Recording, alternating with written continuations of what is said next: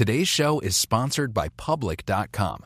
That's where you can earn 5.1% APY with a high yield cash account. While we can't say for certain it's the highest interest rate there is, we can say this it's a higher rate than Robinhood, a higher rate than SoFi, a higher rate than Marcus, a higher rate than Wealthfront, a higher rate than Betterment, frankly, a higher rate than Capital One, a higher rate than Ally, a higher rate than Barclays, a way higher rate than Bank of America and Chase, a higher rate than Citi, Wells Fargo, Discover, and it's a higher rate than American Express, too.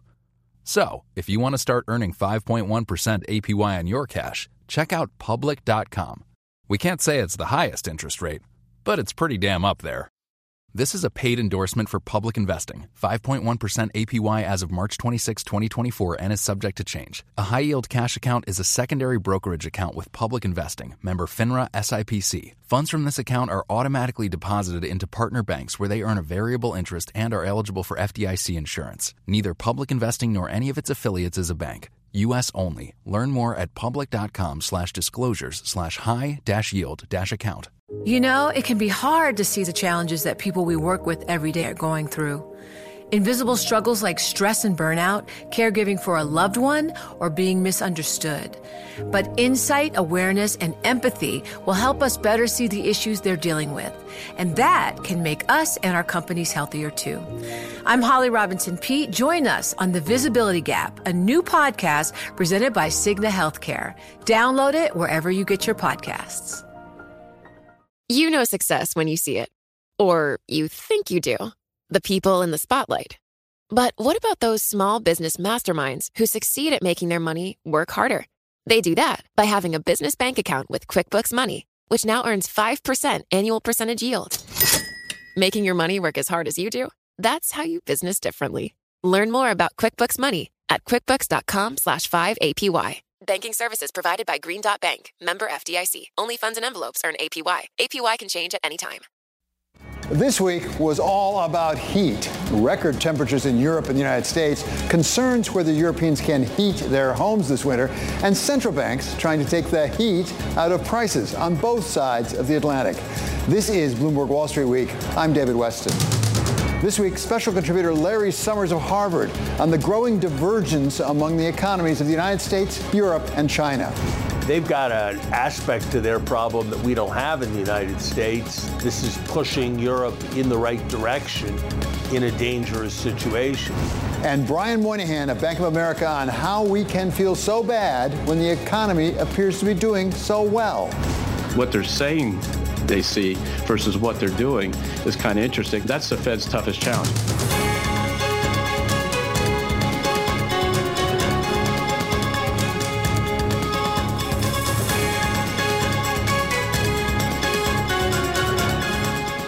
It may be summer, but temperatures this week were ridiculous, even for mid-July, with records broken in London. I'm pretty, pretty desperate. I mean, there is sweat running down everybody's backs. Wildfires in Spain. We have never been uh, seen that condition on, on the fire, never. It's, it's, completely new for us. And misery throughout much of the United States. This climate debate in a very hot America. Washington, D.C., normal 101, 102 here in a couple uh, days, but it is a serious issue. And if this heat is coming in part from a warming planet, Congress told us this week it isn't going to do much about it, leaving it to President Biden to take matters into his own hands. Climate change is an emergency. And in the coming weeks, I'm going to use the power I have as president to turn these words into formal, official government action. While Europe is just as concerned about not having the natural gas it needs come winter because of a threatened Russia cutoff. Russia is blackmailing us. Russia is using energy as a weapon, and therefore Europe needs to be ready. And while the Commission was preparing for natural gas rationing, the European Central Bank moved on a different kind of heat the heat of inflation. We decided to raise the three key ECB interest rates by 50 basis points and approved the transmission protection instrument.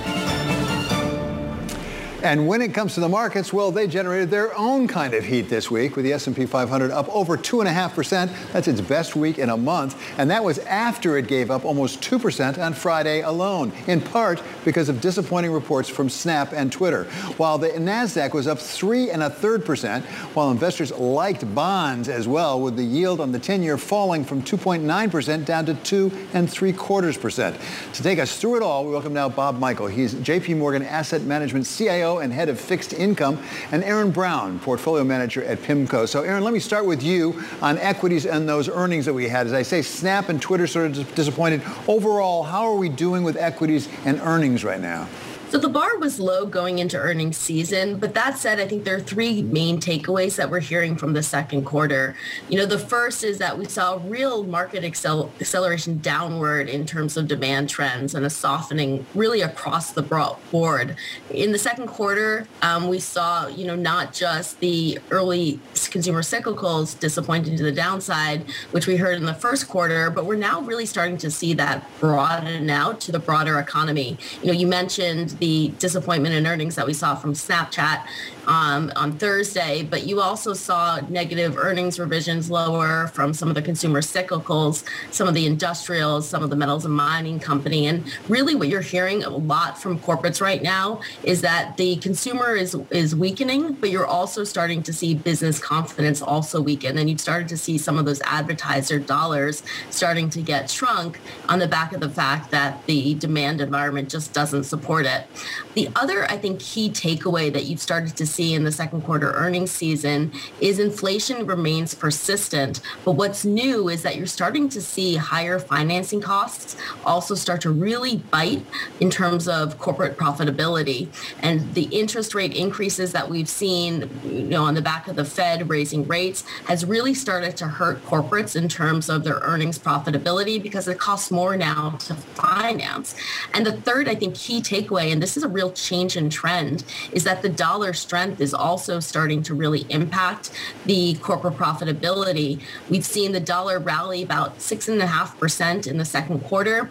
That shaves about one and a half to two percent off of earnings. And you heard from corporates like Procter and Gamble, uh, Johnson Johnson, as well as IBM, all to talk about you know uh, lower profitability ahead because of the the higher dollar. And this isn't something that we've heard about really talked about since 2016. So that's a new wrinkle in terms of the outlook for the second half. So, Bob, that was equal time for the equity side of it. What about on the bond side? And let me add one other softening number. We had PMI numbers that came in on Friday that were softer as well. We have a completely different take on corporate America, and it starts with it's priced in. If you look at the start of the year, investment grade corporate bonds yielded somewhere around 2.4%. They're now yielding 4.6%. You look at high yield, it yielded under 5% at the start of the year.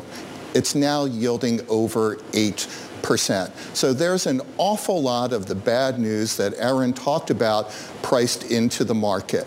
We look at those yields and we say this is the time to buy, particularly in high yield where you're being compensated for default rates that can go up to 6%. We look at where we think default rates are going to go. It's a much higher quality high yield bond market. A great discussion on two sides of the house. Erin Browne and Bob Michael are going to be staying with us. We're going to turn and take a look around the world at investment opportunities in places like China and Europe. Now, that's next on Wall Street Week on Bloomberg.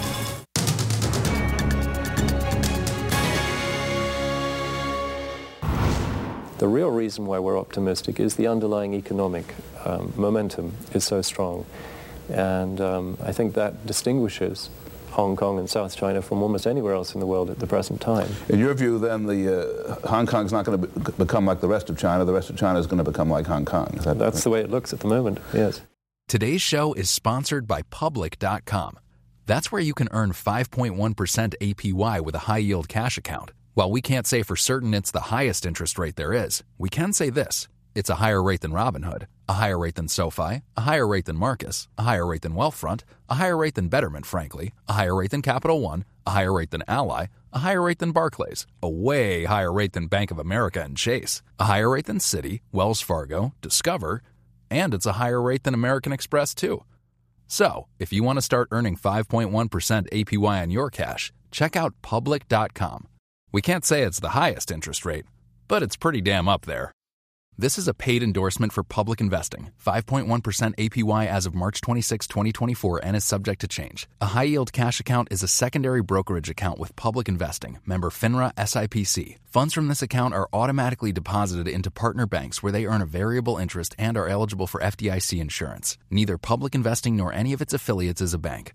U.S. only. Learn more at public.com slash disclosures slash high dash yield dash account. Hi, I'm Ron Kraszewski, Chairman and CEO of Stifel. Financial advisors. If you're not growing your practice, you're losing market share. Stifel is a growing entrepreneurial, advisor centric firm built for successful advisors like you. Imagine having the resources of the largest wirehouses and the support of the boutique shops, but none of the bureaucracy to get in the way of you serving your clients.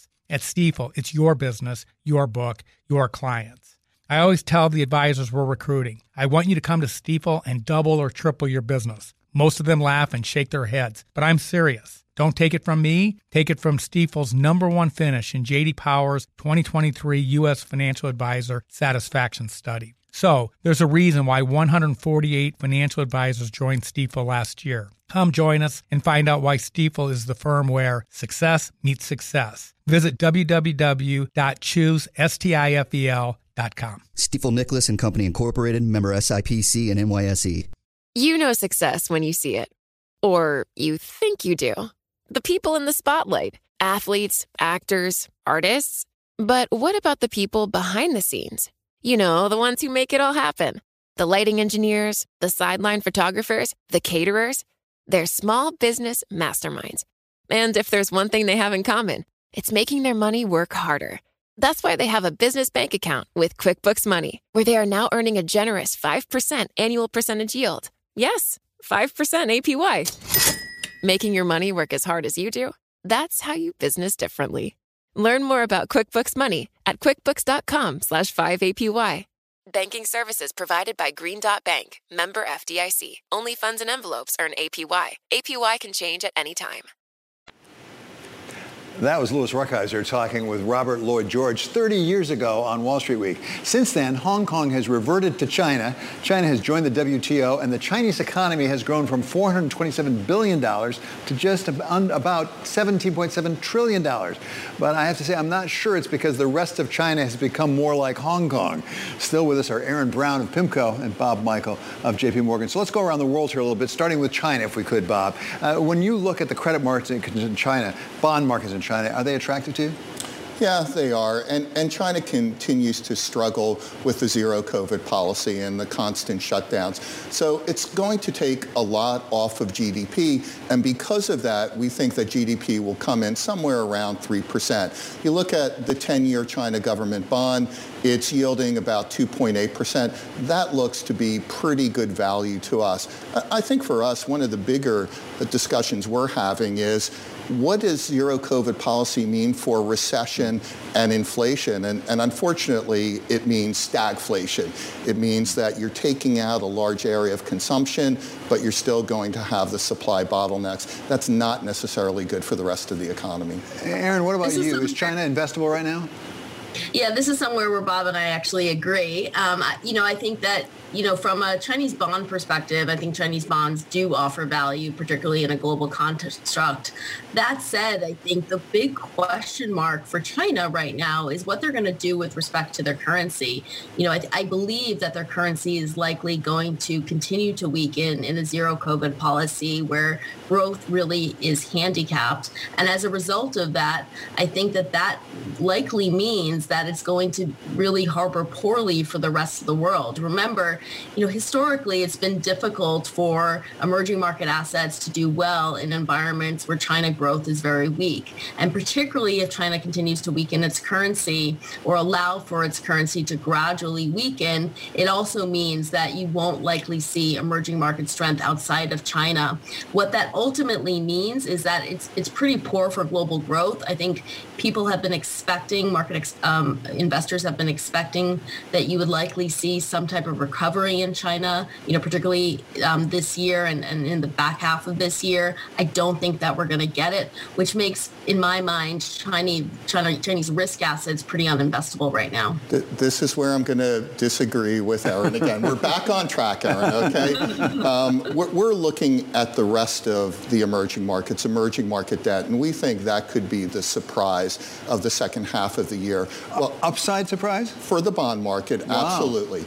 And if you look at the developed market central banks, really, when you look at the ECB just starting to raise rates, the Fed early on, and the Bank of Japan not starting, in the emerging markets since the start of 2021, 30 central banks have raised rates 170 times for a total of 15,000 basis points. Hmm. so those markets have anticipated inflation. They've priced it in. There are high real yields there. People are afraid to go in because of inflation, because of the strong dollar. We think there's an opportunity there. You put together a basket of Brazil, South Africa, and Mexico, you've got a seven and a quarter percent yield. All you need is for the dollar to remain stable and not keep going up. All you need, Erin, All you oh, need is the dollar to remain sta- stable. Bob took us actually to ECB. What about Europe? Yeah, well, I just want to go back to that point just really briefly. I mean, Bob, earlier you were saying you can get an 8% yield out of high yield. So why would you get a 7% yield out of emerging market assets if it's a lower quality asset with more FX risk on it? I think that in order to be bullish emerging market assets, you need twofold. You need one to see a stabilization in global growth, and probably even much more importantly, you need to see inflation stabilize in emerging markets. Unless and until you see EM, uh, you know, uh, inflation stabilize stabilizing, you're going to continue to see those central banks chasing um, and trying to get in control of inflation. And that just means that, you know, likely you're going to see higher rates in emerging markets. So I think it's too early right now to call for a buy in emerging market assets in emerging market bonds. With respect to Europe, you know, I think that Europe is really challenged right now, and that's you know largely as as a result of the fact that they have much higher um, reliance on energy and um, gas from from Russia than uh, the rest of the world, and particularly versus the U.S. And so I think that you're going to see a real impairment to uh, European corporates in the second half of the year because of higher energy costs. And I also think that you're going to see a forced um, curtailment of industrial uh, energy usage, which is means that corporate profitability in Europe is going to be quite weak. I do think that you know, based on some of the PMI data that we got over the last 48 hours out of Europe Europe that we're likely in a recession in the third quarter in Europe at the start of a recession. And you'll likely see that re- er, recession um, conditions ensue over the next few quarters. So I-, I think that Europe is a real bleak spot in terms of the global growth trajectory. So, Sir, rebuttal? Yeah, I'm going back to emerging markets. I knew you were. I knew you because were. Because I think there are three sovereigns who aren't going to be really happy that they just got compared to below investment grade U.S. corporates. So let's put that to the side. Europe, yeah, I, I here I agree with Erin. They've got a real problem. It looks like inflation is going to remain structurally high. The ECB is going to do what they can to slow down consumption. Ultimately, we like sovereign debt there, but, but we like Germany. We're not necessarily sold on Italy yet. So we're sticking in the sovereign side. Uh, we think there's some normalization in policy to come from the ECB, but they're not going to get anywhere near as high as in rates as, as the Federal Reserve. So Erin, to put you on the spot, what's the worst problem for Europe right now? Uh, the collapse of the government in Italy or the problem that ECB faces, and particularly Russian natural gas? I think energy is by far the number one problem that Europe is facing right now. You know, for, for Italy specifically, certainly the collapse of the government is a challenge, but I think that the much larger looming risk out there is the curtailment in what's going to be in supply in, you know, into Europe for natural gas and what that ultimately is going to mean for demand destruction um, that's necessary to come from it. Okay, the main thing I want to know is, is there a PIMCO versus JP Morgan softball game this summer? Because I would like to be there. Like to see what respective positions you both play, because it would be a feisty one. But this has been really great having you both on. We really need that kind of uh, constructive disagreement. Thank you so much to Bob Michael of JP Morgan Asset Management and Erin Pimco Baron Browne of PIMCO. Up next, we're going to look ahead to next week on Wall Street, and that's on Wall Street Week on Bloomberg.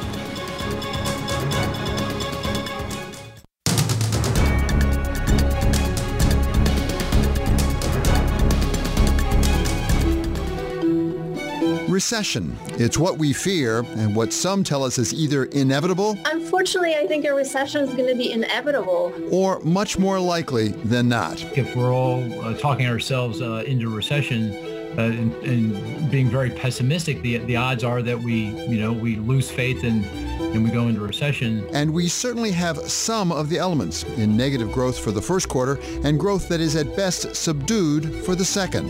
There's probably close to a 50-50 chance, maybe it's a bit less than that, that we've had two negative quarters in a row. But then again, we have employment that we've rarely seen. We simply have a very strong unemployment situation, a very strong labor market that's continuing to fuel uh, consumer spending, keeping the economy moving forward. And twice as many job openings as there are people looking for work. Right now, the labor market is extremely tight and I would say unsustainably hot and strong retail sales. The main measure of consumer goods, people were actually buying fewer goods over the past few months. And the major banks telling us the consumer is strong. They're going out, they're traveling, they're doing things, they're getting dressed up, they're going to weddings, they're going back to the office, uh, they're going out to dinner more.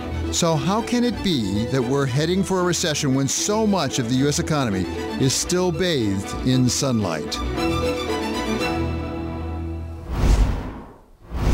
Bank of America has one of the best possible vantage points on the economy overall and on the U.S. consumer in particular. So we took the question of how to reconcile all the conflicting data points to the man at the top, Chair and CEO Brian Moynihan, starting with what he sees in the state of the consumer. I just saw the data for the first few weeks of July, and you know, the end of the day, in in the for the first couple weeks of July, the consumers in the aggregate spent across debit cards, credit cards, checks written, Zelle, money out of the AT- cash out of the ATMs, cash from tellers, all, all, the different ways they spent it. They spent about nine or nine percent plus more than they spent in the first two weeks of July of 21. Um, the transaction volume grew at six or seven percent, six percent plus. That means people are doing more things, and so the consumer spending is strong. The second thing is the customers have in their accounts more money mid-month of July than they did in, in, in June. And so they, they continue to build their account balances, especially in the lower wage earning populations we have in our customer base. We serve all these customers. So to give you a sense, the customer that pre-pandemic would have had, you know, one to 2,000 of average balances in their accounts had an average of 14, now has 7,000 plus in that account. That same customer two and a half years later. The customer had between two and five, averaged 3,500. Come forward two and a half years later, they have 13,000. So there's money in accounts. And by the way, they're not going down. They went up a little around tax refunds. They came down when they spent some tax refunds. And that was uh, April, May. And then you saw them start to grow in June and you're seeing it continue in July. So they have money in accounts. The third thing is, are they borrowing? And the answer is we're seeing some growth in our credit cards, some growth in our home equity balances, uh, stabilization our mortgage balances. But at the end of the day, they have plenty of capacity in home equity to borrow. They were 30 billion pre-pandemic. The loans are now in the low 20s, so there's that capacity. Credit cards were 95 billion pre-pandemic. They're now 80, mid 80s, moving up. There's that capacity. Plus, there's other lines, so there's capacity to borrow. The home values are still strong, so that's good. So as you look across all that data, you say the consumer's strong. Now, when you do a survey of what consumers feel like, they say you know consumer sentiment's down, and that's because because they read about inflation, they hear about inflation. So the answer is what they're saying they see versus what they're doing is kind of interesting. And then you look at the unemployment levels and wage growth, and it's strong. So that's the conundrum. That's the Fed's toughest challenge. You have a strong consumer, and they need to slow down the economy, and that's that's a that's a lot of work. And so we see everything constructive on the consumer side in, in our database. And by the way, the wealthy customers, the same thing, except for frankly, they had to pay more taxes in the second quarter, uh, 50% more by estimates than last year. So therefore, their balances went down, and now they're recovering. So, so, Brian, I think you just put your finger on one of the questions. Certainly, that's perplexing to me. That uh, a lot of the data indicate the consumer is really strong, but the consumer sentiment is really, really weak. How can it be that good when we feel that bad about it? And I guess the follow-on question that is, can we talk ourselves into a downturn? How much of this is sentiment, and how much of this is behavior? Well, a couple things. So, you know, uh, my experience with consumers across the years, especially around the investment side, which you know I, I ran for the company before I was CEO for a bunch of years. You, you, you could see the stock market trading volume of retail customers you know correlate with sentiment. So you know when people don't feel good, they don't put as much money in the equity market, and you're seeing a kickback in a little bit now. But you know that went down a lot, and so there's you know these things do play off each other. So uh, the sentiment out there plays off of stock market levels, house price belief, uh, whether you know the debate about whether I'm going to have a job, all those things play off. But the actual behavior plays off of really one straightforward thing: Do I have a job, and am I getting paid? That was Brian Moynihan, Chair and CEO of Bank of America. Coming up, we wrap up the week once again with our special contributor Larry Summers of Harvard. That's next on Wall Street Week on Bloomberg. Today's show is sponsored by Public.com. That's where you can earn 5.1% APY with a high yield cash account. While we can't say for certain it's the highest interest rate there is, we can say this it's a higher rate than Robinhood, a higher rate than SoFi, a higher rate than Marcus, a higher rate than Wealthfront, a higher rate than Betterment, frankly, a higher rate than Capital One, a higher rate than Ally, a higher rate than Barclays, a way higher rate than Bank of America and Chase, a higher rate than Citi, Wells Fargo, Discover, and it's a higher rate than American Express, too. So, if you want to start earning 5.1% APY on your cash, check out public.com.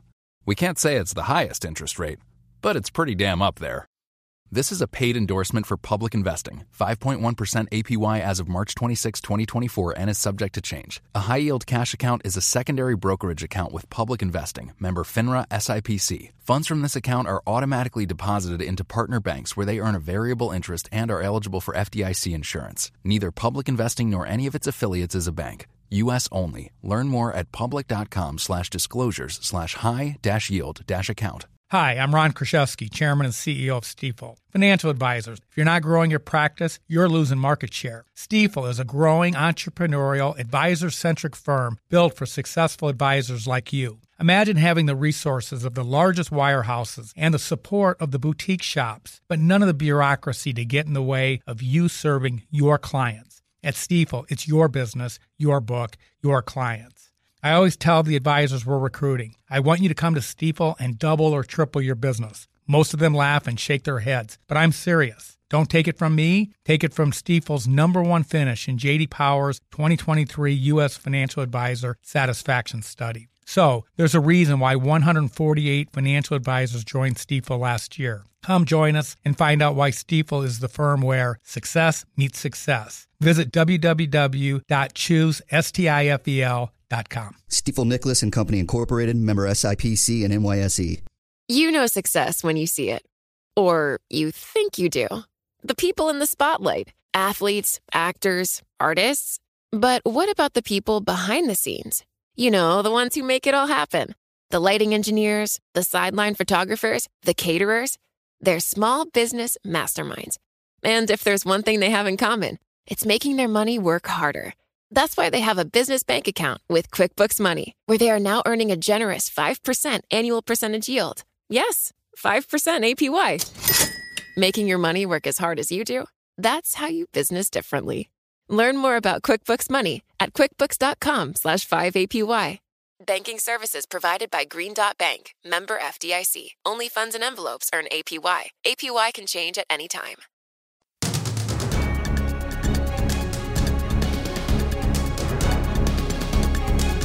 This is Wall Street Week. I'm David West, and we are joined once again by our very special contributor, Larry Summers of Harvard. So, Larry, one of the big developments of this week was the European Central Bank, which made an historic move of 50 basis points, also implemented a new emergency policy.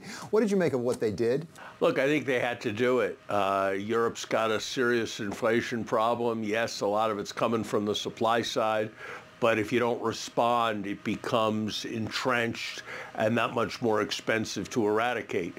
They've got an aspect to their problem that we don't have in the United States, uh, coming out of the fact that they're a monetary union rather than just a monetary system. And so if you're going to have to administer substantial shocks to contain inflation, you're going to have to insulate the European economy and the weaker credits in the European economy from that. And that's what they uh, had to do. I think all things uh, considered, uh, they took uh, the right kind of steps. And this is pushing Europe in the right direction in a dangerous situation.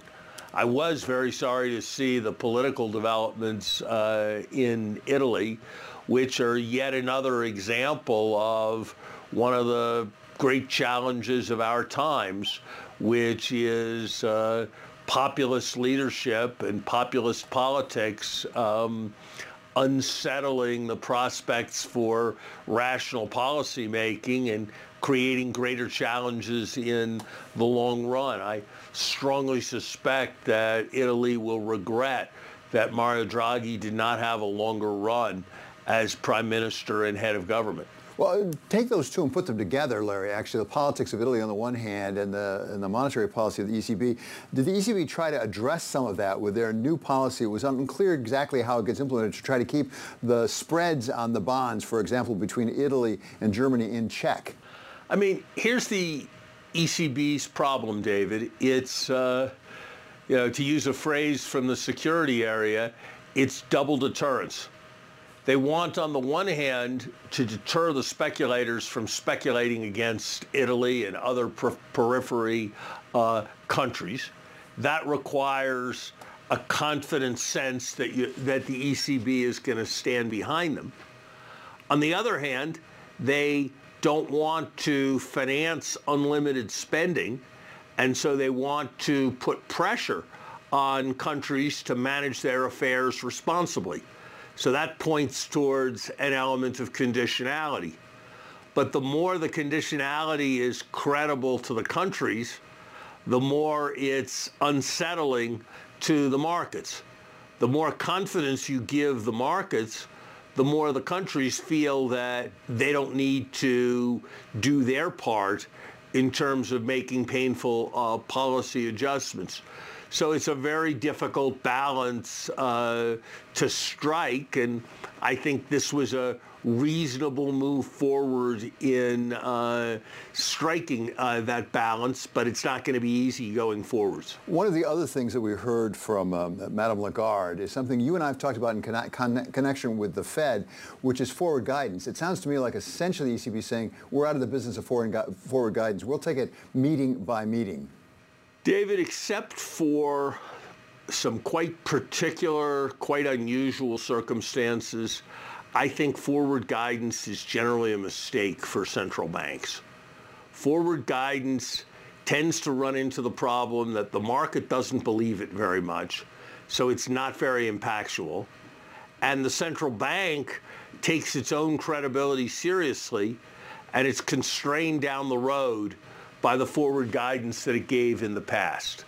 So except for very extreme deflationary situations, I think forward guidance is a tool that is better off kept in the closet.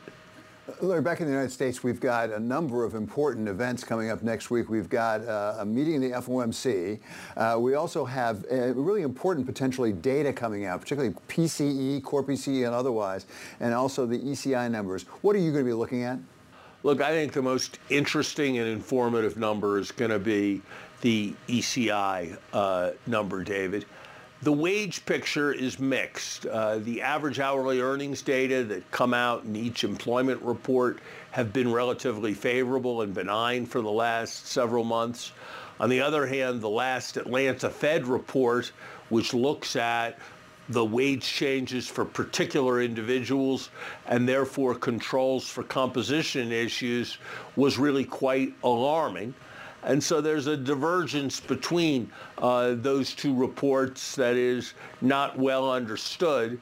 And I think we'll get greater clarity on that when we see what happens with uh, the employment cost index. If wage inflation is continuing to accelerate, which is what you would tend to think given how high vacancies are relative to unemployment, that's going to be a very concerning sign if somehow, despite everything, wage growth is uh, slowing, that's got to be reassuring to the Fed in terms of the risks of uh, entrenched inflation. So I think that's going to be a very revealing and informative uh, number when it comes. I think at this point, most people kind of have a 75 basis point increase locked in for the Fed, and I don't think they expect the Fed to make uh, dramatic news with any policy um, announcements. I think the PCE number can be previewed pretty well on the basis of what happened in uh, the CPI. It's likely to look a bit better, but we've still got a very serious slog of inflation ahead of us. For the medium term, uh, a huge amount is going to depend on what happens with uh, commodity prices. Uh, the agreement reached this morning that suggests that Ukrainian wheat may at long last flow to the rest of the world. That was certainly an encouraging uh, sign. Mm. But there are huge uh, overhangs of uncertainty surrounding the oil market. And uh, while it's not what's currently priced into the forward market, I think we have to recognize that there are real risks of substantial oil spikes. Larry, we're all focused on the Fed as the front line of defense, as it were, against inflation. At the same time, is it only the Fed? Are there things we can do in fiscal policy at this point that can address the inflation issue? Look, fiscal policy makes a big difference. This is not the time for stimulative fiscal policies like continuing moratoriums on student debt relief. Okay, Larry, always such a pleasure to have you with us and a privilege, really. That's Larry Summers of Harvard, our very special contributor here on Wall Street Week. Finally, one more thought. Stranger Things. Sure, it's a hit series that came to Netflix's rescue in earnings this week. What do you think, Mike? It's risky as hell. But it's also a fair description of a lot of what we're all seeing these days. Everything from record heat in Europe. The scorching heat wave tormenting Europe is pushing power systems to the edge. To a slowing economy while consumers keep spending. There's a lot of uncertainty. You guys have been talking about it all day. Higher recession odds, uh, slower growth. To supply chain problems that just won't go away. Now we see the weak, weak links in the supply chain. But sometimes it seems as though our leaders hope that if they don't tell us the bad news, it will simply take care of itself. Remember back after 9-11 when President George W. Bush told us all we could help in the war on terror by doing more shopping? We cannot let the terrorists achieve the objective of uh, frightening our nation to the point where we don't, uh, where we don't conduct business where people don't shop. That's, that's their intention. Or Fed Chair Jay Powell telling us more recently that inflation was only transitory, long past the point when we knew otherwise. We don't expect that those uh, that, that upward pressure will produce uh, substantially higher prices or that the effects will be persistent. We expect that there'll be transitory or temporary. And it doesn't look like we've learned our lesson. We all know that gas prices are way too high, even if they have come down a bit.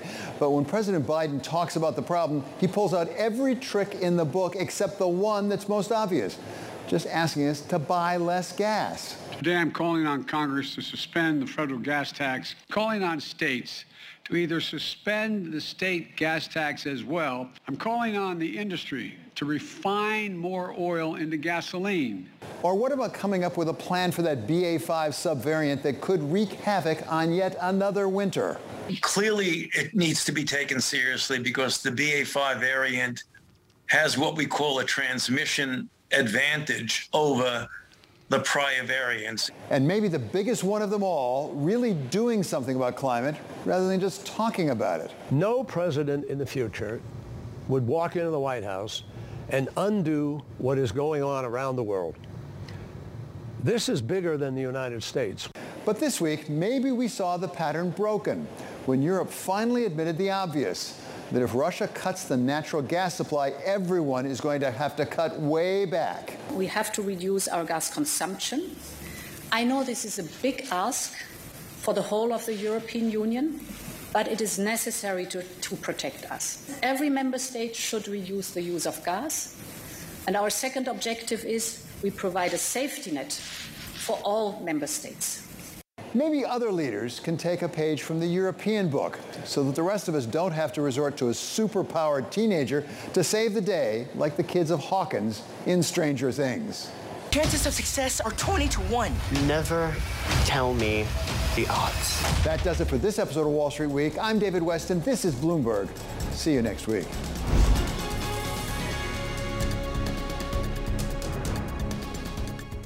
It can be hard to see the challenges that people we work with every day are going through.